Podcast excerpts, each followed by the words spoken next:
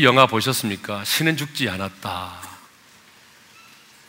여러분 가디스 나때 이 영화를 보셨습니까? 좀 젊은이들이 이 영화를 좀 보았으면 좋겠습니다. 어, 이 영화는 하버드대 출신 의사 밍 왕의 실화를 바탕으로 만들어진 영화입니다. 이 영화는 무신론자인 제프리 레디슨 철학 교수와 독실한 기독교 신자인 대학 신입생 조시 히튼과의 신적 존재에 대한 논쟁을 다루고 있는 영화입니다. 대학에 입학한 신입생 조시 히트는 철학 입문 수업 시간에 무신론자인 제프리 레디슨 철학 교수로부터 신을 이야기하는 것은 시간 낭비라며 자신이 나눠준 종이에 신은 죽었다라고 하는 문장을 적어내도록 강요했습니다. 하지만 독실한 기독교 신자인 조시 휘트는 하나님의 존재를 부정할 수가 없었습니다. 그래서 이렇게 당당하게 반문하죠. 하나님은 죽지 않았습니다. 하나님은 살아계십니다. 학점을 위해 거짓 자백을 할 수 없어요. 자, 자신의 자존심을 건드려 화가 난 레디슨 교수는 조시에게 신이 존재함을 증명하여 학생들과 자신의 마음을 바꿔보라고 바꿔보라는 과제를 내어줍니다. 만약 3주 동안 증명하지 못할 경우에는 낙제를 시킬 것이라고 선언을 하였습니다. 여러분, 대학에 간 입학한 신입생이 철학을 전공한 교수와 그것도 학생의 학점을 결정할 수 있는 막강한 고난을 가지고 있는 교수와 하나님의 존재를 논쟁한다는 것은 어쩌면 권리학과의 다윗과 권리학과의 싸움처럼 보일 수 있습니다. 그래서 조시의 여자친구는 조시에게 어떻게 하나님의 존재를 증명해 볼 수 있겠느냐며 적당히 타협할 것을 권유합니다. 그래도 안 되니까 마침내 이별을 통보하고 조시의 곁을 떠나버립니다. 사실 교회를 오래 다닌 사람들도 믿음의 대상인 하나님을 예배할 뿐 하나님의 존재를 증명해 보이려고 하지 않습니다. 그런데 이제 갓 대학에 들어간 신입생이 학생과 그리고 무신론자인 교수에게 하나님의 존재를 증명한다고 하는 것은 결코 쉬운 일이 아니죠. 자, 계속되는 논쟁 가운데 레디슨 교수는 무의식적으로 나는 하나님이 싫어 라고 하는 말을 하게 됩니다. 그런데 나는 하나님이 싫어 라고 하는 이 말은 따지고 보게 되면 하나님이 없다면 어떻게 하나님을 싫어하죠? 라고 하는 반론이 되는 것이죠.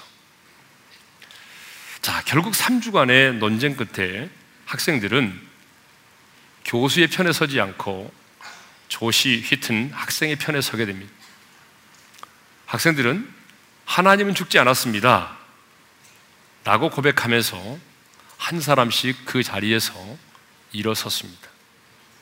그리고 지인들에게 하나님은 죽지 않았습니다. 라고 하는 문자를 보내기 시작하죠. 그리고 이 영화는 마지막에 신은 죽지 않았습니다라는 자막과 함께 끝이 납니다. 여러분, 이 영화는 하나님의 존재를 증명해 보이는 그 방법에 강조점을 두고 있는 것이 아니라 무신론자들의 거센 도전 속에서도 하나님의 존재를 인정하는 그 용기와 신앙에 초점을 맞추고 있는 것입니다. 여러분, 이 영화에서처럼 우리는 지금 무신론자들로, 무신론자로 살아가도록 종용을 받는 이 세상 속에 살아가고 있습니다. 아니, 하나님을 믿는 사람들이 믿지 않는 사람들에 의해서 역차별을 받는 그런 세상 가운데 살아가고 있습니다. 우리에게 복음을 전해준 미국이라는 나라도 마찬가지입니다. 미국 연방 대법원은 시가 주최하는 공개 모임에 예수의 이름으로 기도하는 공무원이 참여할 수 없다는 판결을 내렸습니다. 또한 예수의 이름으로 기도한 것이 문제가 돼서 해군에 고든 클링겐슈미트 군목이 파면되었습니다. 우리가 잘 아는 UCLA 캘리포니아 주립대학은 졸업식 연설에서 예수 그리스도에게 감사하는 표현을 하지 못하도록 금지시켰습니다. 미국의 여러 대학들은 무슬림 학생들을 위해서 기도실을 그리고 발을 씻는 공간을 마련해 주고 있는 반면에 단체 회원들에게 기독교 신앙의 동의를 요구한다는 이유로 캠퍼스 내에 기독교 동아리죠. 기독 단체들을 인정하지 않고 있습니다. 여러분 샌디에고에 있는 한 초등학교는 무슬림 학생들을 위해 기도하는 시간을 배정한 반면에 켄터키 주에 있는 한 공립 초등학교에서는 쉬는 시간에 성경을 공부하거나 쉬는 시간에 성경에 대한 이야기를 하는 것을 금지하는 결정을 내렸습니다. 자, 켄터키주의 한 공립초등학교에서 실제로 있었던 일입니다. 쉬는 시간에 5학년 한 소녀가 성경을 읽고 있었습니다. 근데 교사가 그것을 제지했어요. 여러분, 쉬는 시간은 잠도 잘 수 있고, 밖에 나가서 놀 수도 있고, 만화책이나 잡지도 볼 수 있는 것입니다. 그런데 선생님이 성경을 읽지 못하도록 했습니다. 자, 무엇이든지 할 수 있는 시간에 왜 성경을 읽을 수 없느냐? 라고 반문하자 교사는 이렇게 말했습니다. 다른 책은 돼도 성경책은 안 된다. 그 역차별로 연방법원에 항소했지만 연방 판사는 성경을 읽은 소녀의 잘못으로 판결을 내렸습니다. 여러분 미국에서 가장 큰 인기를 모으고 있는 리얼리티 쇼 덕 다이너스티의 주인공인 필 로버트슨이 한 잡지와의 인터뷰에서 동성애는 죄다. 미국은 동성애를 회개해야 한다. 라고 잡지사와 인터뷰를 했는데 여러분 출연 정지를 당했습니다. 오바마 대통령 역시 모든 연방 행정기관 종사자들과 군인들에게 대통령 명령서를 이메일로 보냈는데 6월은 성소수자의 달이라는 사실을 잊어서는 안 된다는 것을 다시 한번 강조하면서 동성애에 반대하는 보수적인 기독교는 미국의 적이다 라고 하는 말을 했습니다. 영국의 기독교 법률센터 대표인 안드레 윌리엄스가 얼마 전에 우리나라를 방문한 적이 있습니다. 그가 이렇게 말했습니다. 우리 영국은 기독교인 차별 국가로 전락되었습니다. 기독교 신앙은 적대시되고 있고 기독교인 정치인이 동성애를 반대하면 정당에서 쫓겨나고 거리 전도를 하게 되면 체포됩니다. 무슬림의 기도처는 영국 곳곳에 설치되어 있고 하루 다섯 번의 기도는 승인하면서 자동차에 십자가 표시를 했다는 이유로 처벌을 받고 페이스북에 신앙적 내용을 올리면 신고를 당한다라고 말했습니다. 빅토리와 웨스트니는 무슬림 동료에게 기독교 서적을 주었다는 이유로 병원 법의학 작업치료장으로서의 자격을 정지당했습니다. 런던에 유아원 보모로 일하던 세라 은부이 씨는 아이들에게 결혼은 한 남자와 한 여자가 하는 것이라고 교육하고 동성 커플에 대한 책을 읽어주지 않았다는 이유만으로 파면을 당했습니다. 셜리 채플린은 간호사로서 30년 동안 착용한 십자가 목걸이를 착용하지 말라고 지시를 받았는데 계속 그 십자가 목걸이를 착용했다는 이유로 행정직으로 좌천을 당했습니다. 그런데 이 병원은 이슬람의 히잡은 허용하면서 십자가 목걸이는 착용을 하지 못하도록 한 것입니다. 리차드 스캇은 28년 된 의사인데 환자에게 믿음에 관한 이야기를 했다는 이유만으로 영국 의사협회로부터 경고 조치를 받았습니다. 여러분, 미국과 영국은 대표적인 기독교 국가입니다. 기독교 가치관과 세계관 위에 세워진 나라입니다. 찬란한 기독교 문화, 찬란한 청교도 문화를 가지고 있습니다.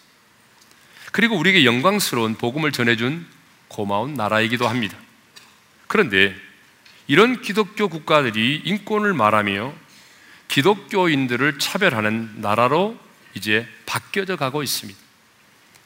미국과 영국을 비롯한 유럽의 여러 나라들이 이렇게 된 데에는 이유가 있습니다. 그 이유는 번영과 함께, 이 번영이 참 문제입니다. 잘 사는 것. 이 번영과 함께 세상과 교회가 함께 세속화되었기 때문입니다. 또 하나는 차별금지법이 시행되면서부터입니다. 차별을 금지하기에 맞는 법이 또 다른 사람들을 차별하는 법이 되고 만 것입니다. 그런데 불행하게도 그 차별의 대상이 복음만이 복음만이 유일한 진림을 선포하고 동성애를 반대하는 우리 기독교가 된 것입니다. 그런데 우리나라도 지금 엄청나게 빠른 속도로 이 세상과 교회가 세속화의 길을 걷고 있습니다. 많은 젊은이들이 성의 자유를 외치면서 여러분 창조의 질서를 깨뜨리고 있습니다. 이제는 많은 작가들이 그리고 방송에서 여러 프로그램들이 동성애를 아름다운 성으로 미화를 하고 있습니다. 거기에 힘을 얻어서 많은 사람들이 당당하게 커밍아웃을 하고 있습니다. 한 동성 연애자, 우리나라의 가장 대표적인 동성 연애자죠. 연예인. 그는 강연에서 당당하게 이렇게 말을 했습니다. 아마 그가 강연에서 말하지 않은 것을 제가 말하면 아마 문제가 되겠지만 이미 강연을 통해서 보도된 적이 있기 때문에 저도 말할 수 있습니다. 저는 초등학교 4학년 때 동성 연애를 시작했습니다. 여러분 지난 금요일에 오셔서 간증하셨던 이요나 목사님도 초등학교 5학년 때 동성 연애를 시작했다고 말했습니다. 초등학교 4학년 때 동성 연애를 시작했고 중고등부 시절에 남자 선배들과 무려 300명이 넘는 남자 선배들과 동성 연애를 했다라고 말했습니다. 충격적이지 않습니까, 여러분? 그리고 이제는 관략근이 약해져서 하루에 13번, 14번은 변을 본다고 말을 했습니다. 대부분 그런 사람들은 나중에는 이제 기저귀를 차고 다녀야 되는 거죠. 네. 자, 동성 연애자들은 이번에도 어김없이 군형법 92조 6항을 폐지하라고 촉구하고 있습니다. 군형법 92조 6항이 뭡니까? 군인 또는 군인에 준하는 사람에게 학문 선교나 그 밖에 추행을 하는 경우에 징역 2년 이하에 처하도록 하는 법입니다. 그런데 이 법이 동성애에 대한 혐오를 강화하고 성적 자기 결정권과 평등권을 침해하는 악법이라는 것입니다. 그러니까 이 법을 빨리 폐지하라는 거예요. 군인들이 군대 가서 예, 자유롭게 학문 선교도 하고 동성애를 할 수 있도록 자유를 주라는 거예요. 그런데 이런 성소수자 차별금지법을 끊임없이 제정하려고 하는 시민단체와 국회의원들이 있습니다. 물론 우리 기독교인들 역시 이 땅의 차별을 반대합니다. 장애인이 차별을 받는 것, 여성이 차별을 받는 것, 그리고 피고용인이 고용주에 의해서 차별을 받는 것, 인종이 다르다는 것 때문에 차별을 받는 것, 우리 기독교는 반대합니다.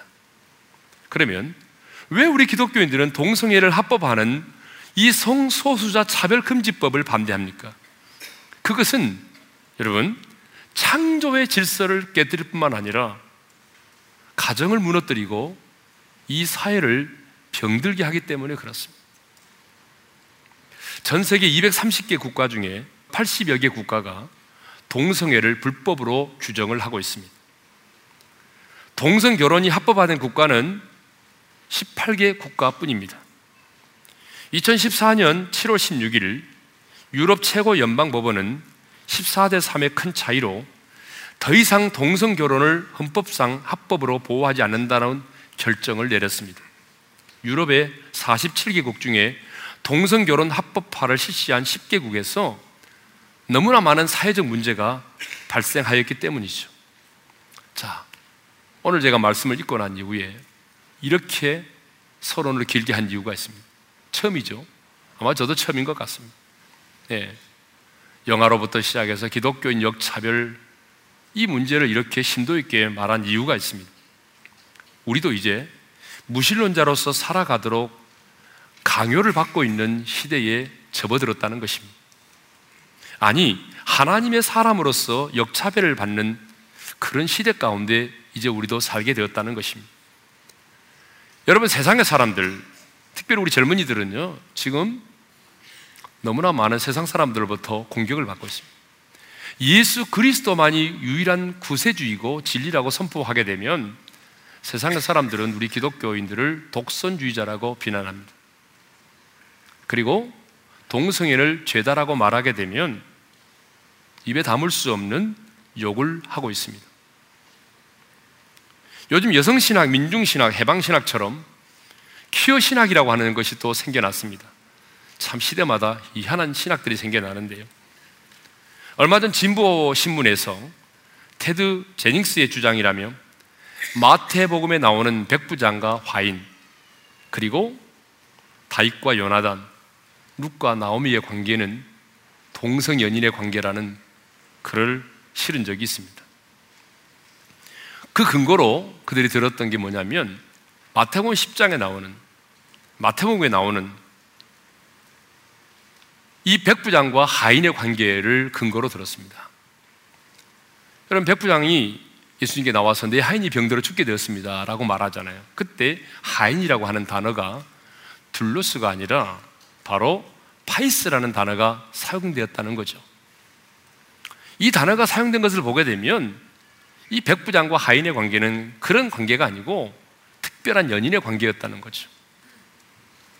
그런데 여러분, 이 파이스라고 하는 단어는 우리가 크게 세 가지 의미로 사용되는데 가장 많이 사용된 단어가 언제냐면 바로 아들 혹은 소년이라는 말을 할 때 이 단어가 가장 많이 사용됐습니다. 두 번째로는 노예를 말할 때에 가장 이 단어가 많이 사용됐습니다. 그리고 세 번째로는요, 세 번째로는 그리 많지는 않지만 고대 문헌에 가끔 동성 연인의 관계를 말할 때에 바로 이 파이스라는 단어가 사용되었습니다. 이것을 근거로 해서 이 백부장과 화인의 관계는 바로 특별한 연인의 관계였다라고 말하는 것이죠. 그러니까 예수님, 내 사랑하는 여인이 지금 병들어 죽게 되었습니다. 고쳐주십시오. 이렇게 말했다는 거죠. 그러니까 예수님이 그걸 보시고 동성연애를 정지하지 않으시고 고쳐주셨다는 거예요. 그러니까 그런 의미에서 예수님은 동성애를 옹호하셨다는 거죠. 그런데 한일 장신대학교 박영호 교수는 이것은 당시의 로마의 노예 제도를 온전히 이해하지 못함으로 인해서 발생된 잘못된 해석이라고 반론을 제기합니다. 당시 노예 중에는 여러분 노예지만 두 가지 노예가 있습니다. 자, 어떤 노예가 있냐면 시장에서 노예 시장에서 돈을 주고 사온 노예가 있어요. 그리고 집에서 자기 집에서 태어난 노예가 있습니다. 여러분 시장에서 돈을 주고 사온 노예들은 주로 밖에서 하는 힘든 일을 시켰고 집에서 태어난 노예들은 집안일을 시키고 그리고 똑똑한 노예들은 어때요? 몽학 선생에 대해서 자녀들의 과외를 했습니다. 그러니까 노예는 노예지만 어떤 노예는 주인으로부터 특별한 대우를 받는 주인의 사랑을 받는 그런 노예들이 있었던 거죠. 여러분 성경에도 보게 되면 오네시모가 노예인데 여러분 바울이 그를 얼마나 사랑했습니까? 갇힌 자 중에 난 아들이라고 말하고 편지를 써서 오네시모를 잘 배려해 주라고 말하잖아요. 그러면 키어 신학에서 말한다면 바울과 오네시모의 관계도 동성 연인의 관계가 되는 거죠.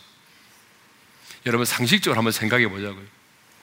성경은 구약에서부터 신약에까지 한결같이 동성 연애를 죄라고 말합니다.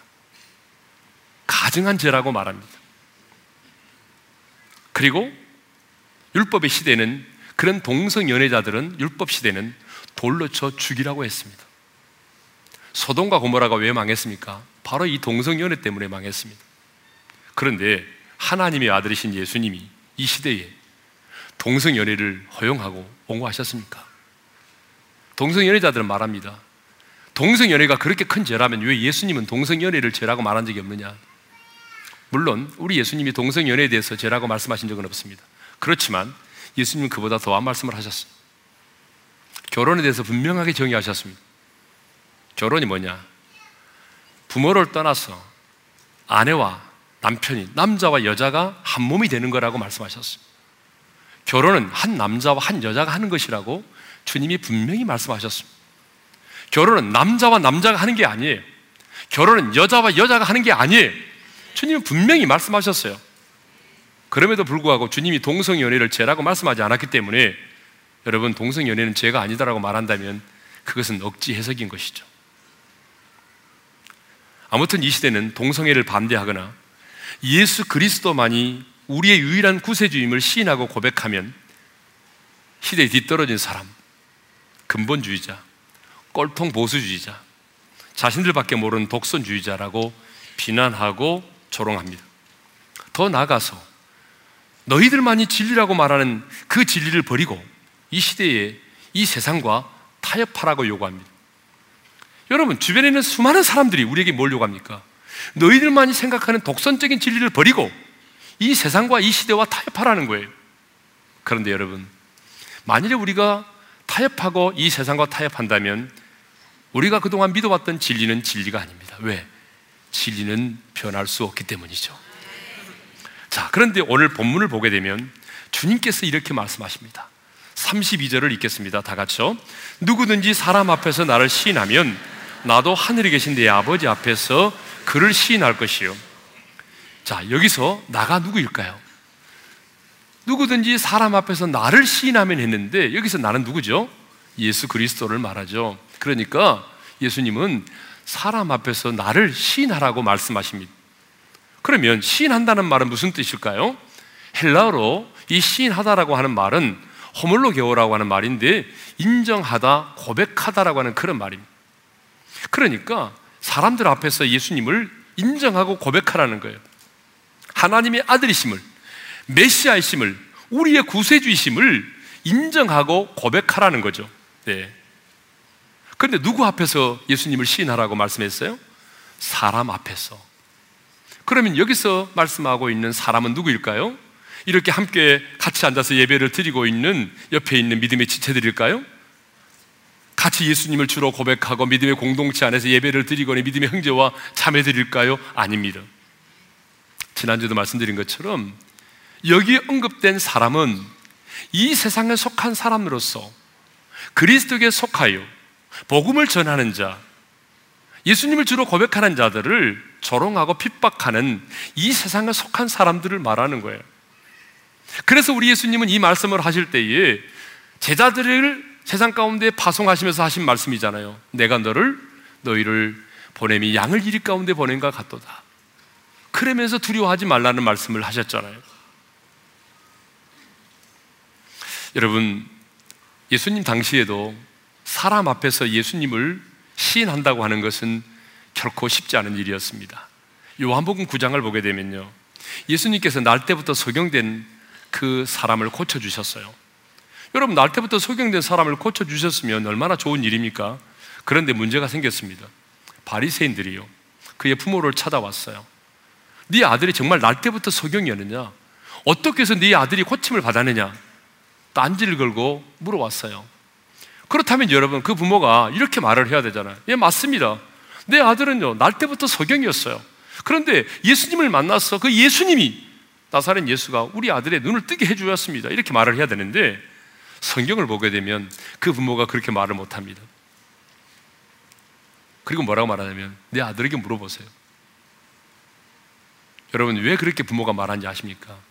그 이유는 요한복음 9장 22절에 분명히 이렇게 말씀하고 있습니다. 읽겠습니다. 시작. 그 부모가 이렇게 말한 것은 이미 유대인들이 누구든지 예수를 그리스도로 시인하는 자는 출교하기로 결의하였으므로 그들을 무서워함이로라. 바리새인들이 무서웠기 때문이에요. 왜? 이미 유대인들은 예수를 그리스도라 시인하는 자는 유대교에서 출교하기로 결의가 되었단 말이에요. 여러분, 출교를 당하게 되면요. 모든 생활의 기반이 사라지는 것입니다. 어디 가서 직장 생활도 못 하는 거예요. 그러니까 예수님 당시에도 예수님을 그리스도로 시인하는 게 쉽지 않았어요. 여러분, 초대교회 시절에는 핍박이 더했죠. 여러분, 초대교회 시절에 여러분, 예수를 누군가가 예수님을 주로 시인하고 고백하게 되면 그것은 곧 로마 황제를 거역하는 죄가 되는 거예요.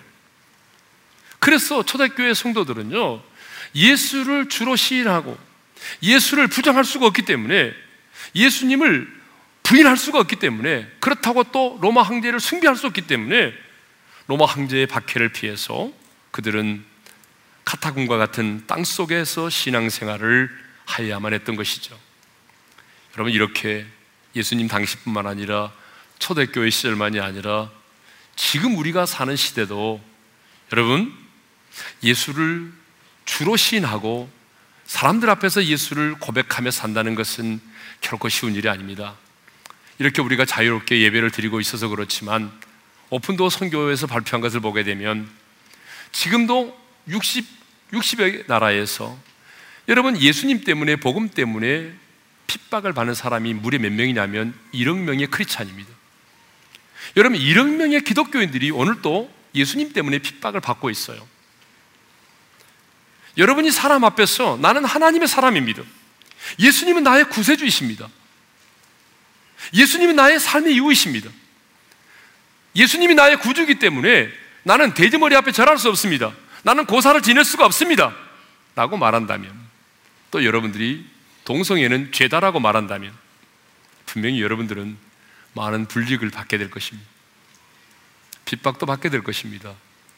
승진해서 밀려날 수도 있습니다. 그럼에도 불구하고 예수님은 오늘 우리에게 말씀합니다. 사람 앞에서 나를 시인하라. 그러면 왜 우리는 사람 앞에서 예수님을 시인해야 할까요? 그것은 예수님도 하나님 아버지 앞에서 우리를 시인해, 시인하실 것이기 때문에 그렇습니다. 32절 하반절을 읽겠습니다. 시작. 나도 하늘에 계신 내 아버지 앞에서 그를 시인할 것이요. 그러나 만일 우리가 사람 앞에서 예수님을 부인하게 되면 예수님도 하나님 아버지 앞에서 그를 부인하실 것이라고 말씀을 하십니다. 33절입니다. 시작. 누구든지 사람 앞에서 나를 부인하면 나도 하늘에 계신 내 아버지 앞에서 그를 부인하리라. 왜 우리가 사람 앞에서 예수님을 시인해야 됩니까? 여러분, 예수님을 시인하고 부정하고, 여러분, 이 사실이 아무것도 아닌 것 같지만, 시인하고 부인한다고 하는 것은 뭘 말하냐면, 이것은 우리의 영생과 우리의 구원과 직결되어 있다는 것입니다. 예수님을 사람 앞에서 시인하지 않은 자는 여러분 그 사람은 구원받은 사람이 아닙니다. 왜냐하면 우리가 예수를 믿어 구원을 받았다는 게 뭐죠? 우리가 예수를 믿어 구원을 받았다고 하는 것은 예수님의 생명이 내 안에 들어와 있다는 것이죠. 우리는 그 생명으로 거듭났잖아요. 우리가 예수를 믿는다는 게 뭘 말합니까? 주님과 내가 관계가 맺어진 걸 말하잖아요. 그렇죠? 예수를 믿는다는 거. 그래서 주님이 내 안에 내가 주님 안에 거하게 되는 거죠. 그래서 신랑과 신부의 관계도 되는 거고 친구의 관계도 되는 거고 목자 양 목자와 양의 관계가 맺어진 거예요. 관계가 맺어졌잖아요. 근데 여러분 관계가 맺어진 예수님을 부인할 수 있습니까? 예를 들어 볼까요? 자, 여러분이 어떤 부모님을 모시고 누군가의 초대를 받아 갔습니다. 근데 여러분 옆 곁에 있는 부모님이 허술한 좀 허름한 옷을 입고 배우지 못했다고 해서 이분은 내 부모가 아닙니다. 길거리에서 일하는 노무자입니다. 이렇게 말할 수 있을까요? 여러분이 부부 동반 모임에 가는데 옆에 아내가 있는데 이렇게 말할 수 있습니까? 이 사람은 내 아내가 아닙니다. 이렇게 말할 수 있을까요? 없는 거예요. 여러분, 그럴 수 있습니까? 처음 만난 사람이라면 그렇게 말할 수 있겠죠. 그러나 이미 관계가 맺어진 내 아내고 내 부모인데 그런 관계 속에 사는 사람이 어떻게 부정할 수 있겠어요? 그러니까 우리가 사람 앞에서 예수를 부인한다는 것은 다른 말로 말하면 그 사람은 아직 예수 그리스도의 생명이 없는 사람이라는 거죠. 예수님과 관계가 맺어져 있지 않은 사람이죠. 그래서 바울은 이렇게 말했습니다. 로마서 10장 9절 10절입니다. 다 같이 읽겠습니다. 시작. 네가 만일 내 입으로 예수를 주로 시인하며 또 하나님께서 그를 죽은 자 가운데 살리신 것을 내 마음에 믿으면 구원을 받으리라. 사람이 마음으로 믿어 의에 이르고 입으로 시인하여 구원에 이르느니라. 여러분 우리가 예수님을 입으로 시인한다는 것 이게 우리의 구원과 직결되는 문제예요. 그러니까 구원받은 사람은 내가 불력을 당한다고 해서 대가를 지불받는다고 해서 예수님을 부인할 수 없다는 거죠. 내가 예수님을 부인한다면 여러분 나는 예수님의 사람이 아닌 거예요. 여러분 그 논리 아닙니까? 네.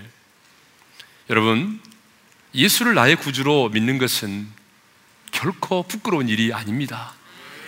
여러분 사람들 앞에서 예수님이 나의 구세주이십니다.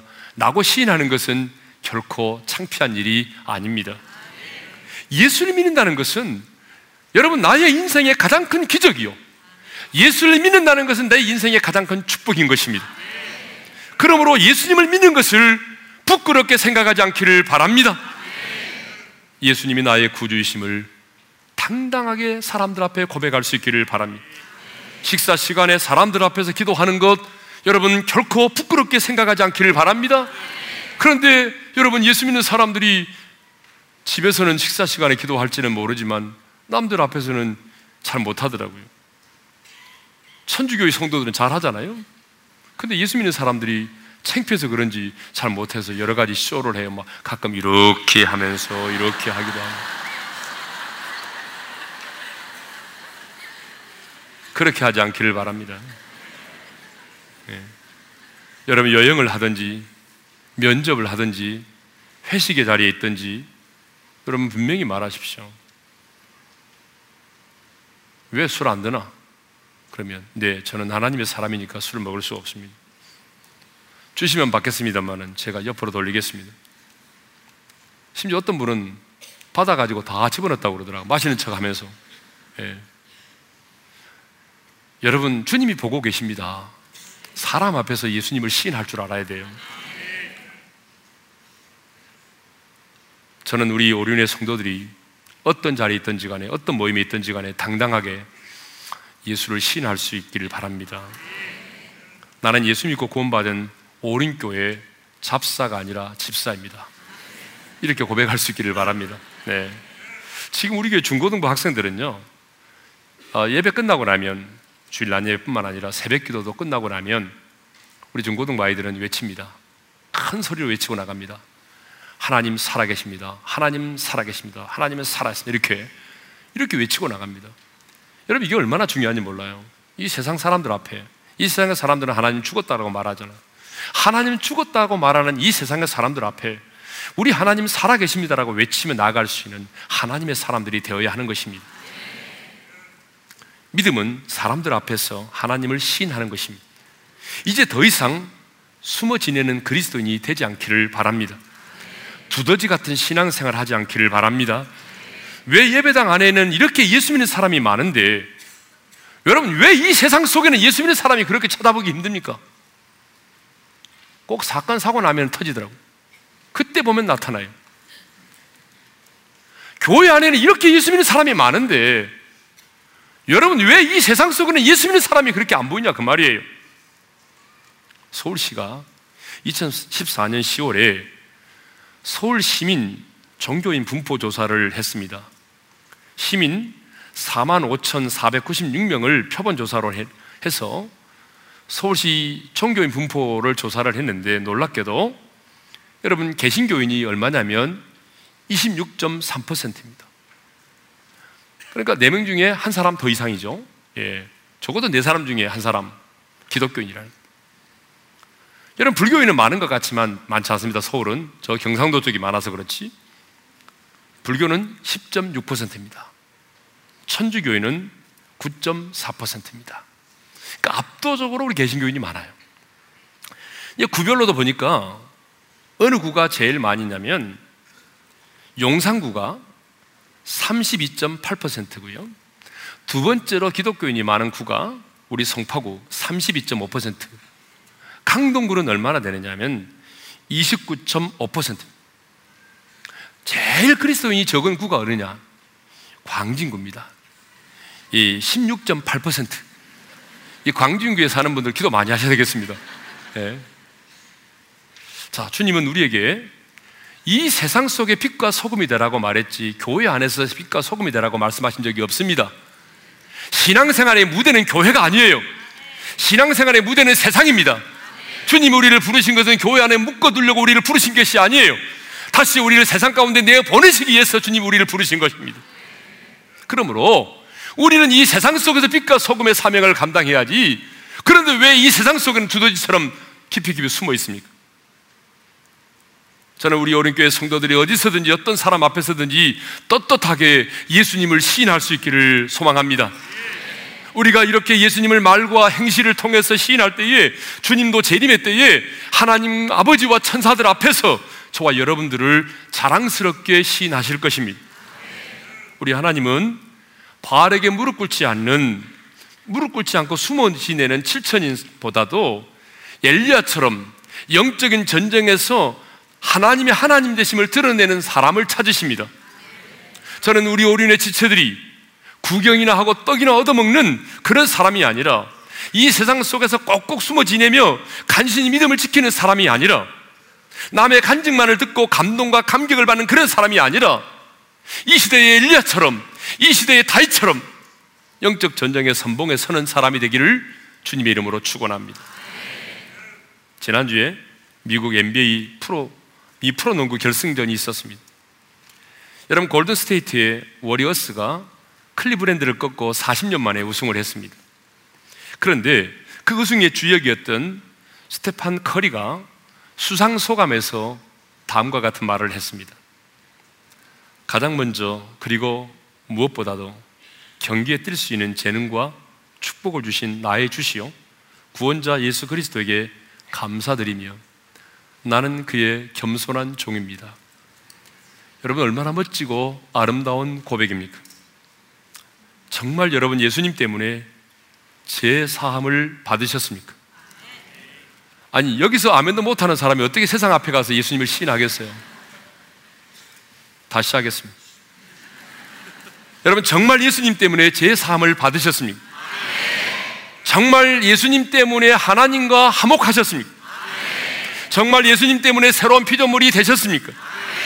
정말 예수 그리스도가 여러분의 구주이십니까? 정말 예수 그리스도가 삶의 이유이십니까?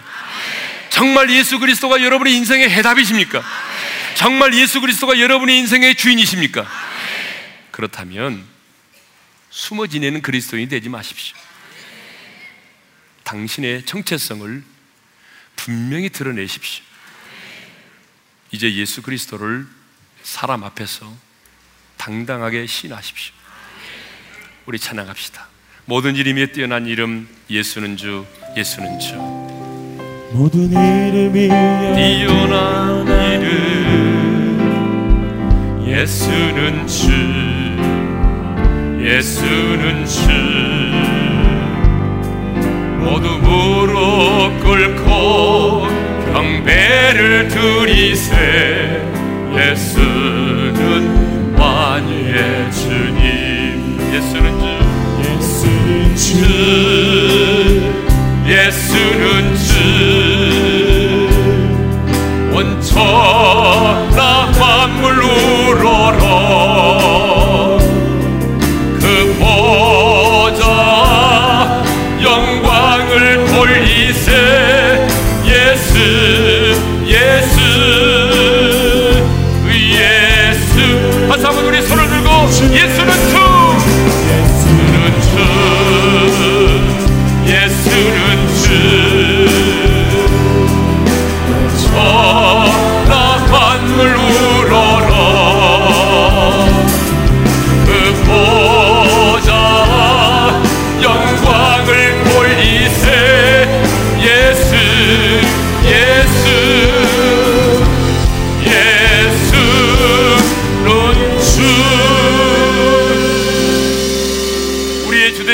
주님께 우리 영광의 박수를 올려드리겠습니다. 주님 감사합니다. 할렐루야. 자 우리 한번 주신 말씀 마음에 새기며 눈을 감고 기도하겠습니다. 여러분 예수님 당시에도 예수님을 주로 시인하는 자는 출교를 당했습니다. 예수님 초대교회 시절에도 얼마나 많은 사람들이 순교를 당하고 핍박을 받았습니까? 여러분 이 시대도 마찬가지입니다. 우리가 동성애는 죄다라고 말하고 예수님만이 우리의 유일한 구세주이고 진리다라고 말하면 세상의 사람들은 우리를 비난하고 조롱합니다. 아니 어쩌면 여러분들은 불이익을 받을 수도 있습니다. 그런데 여러분 정말 여러분이 예수님과 관계가 맺어져 있다면 우리는 사람 앞에서 예수님을 부정할 수가 없어요. 당장의 눈앞에 있는 어떤 권력, 돈 때문에 여러분 예수님을 부인하지 마십시오. 예수님을 입으로 신하는 것은 우리의 구원과 영생과 직결되는 것입니다. 저는 우리 올인의 성도들이 세상 속에 꼭꼭 숨겨서 숨어 지내는 그리스도인이 되지 않기를 바랍니다.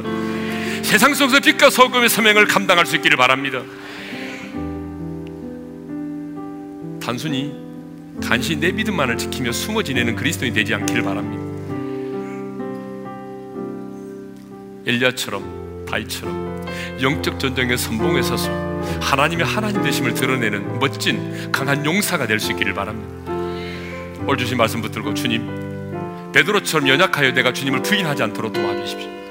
어떤 상황 가운데 있을지라도 어떤 사람 앞에 있을지라도 내가 예수 그리스도가 나의 주 되심을 고백하고 시인할 수 있도록 주여 내게 믿음을 도와여 주옵소서. 내가 시험에 들어서 주님을 부인하지 않도록 도와주옵소서. 세상의 권력 앞에서 돈 앞에서 승진 앞에서 내가 주님을 부인하지 않도록 도와주시옵소서. 숨겨진 그리스도인이 아니라 세상의 빛과 소금의 사명을 감당하는 그리스도인으로 살아가기를 원합니다. 주신 말씀 붙들고 우리 주여 한번 치고 기도하며 나가겠습니다. 주여! 할렐루야 아버지 하나님 그렇습니다. 이 세상 속에 숨겨진 그리스도인이 아니라 이 세상 속에서 빛과 소금의 사명을 감당하는 그리스도인이 되게 도와주옵소서. 어떤 사람 앞에서든지 간에 어떤 권력 앞에서든지 간에 하나님의 예수 그리스도가 나의 구주 되심을 고백하게 하시고 입으로 신하게 도와주옵소서. 아버지 하나님이여 우리가 이 세상에 숨겨진 그리스도인이 아니라 세상 속에서 빛과 소금의 사명을 감당케 하시고 하나님 아버지 엘리야처럼 이 시대의 다이처럼 영적 전쟁의 삼봉에 서서 하나님의 하나님을 드러낼 수 있는 하나님의 사람들이 될 수 있도록 우리 하나님 은혜를 베풀어 주시옵소서. 사랑하는 우리 어린애 성도들 이전의 세상 속에서 숨어진 그리스도인이 아니라 남의 간증만을 기뻐하는 자들이 아니라 하나님의 영적 전쟁의 삼봉에 서서 하나님의 일하심을 하나님의 하나님 되심을 드러내는 성도들이 되게 하여 주옵소서.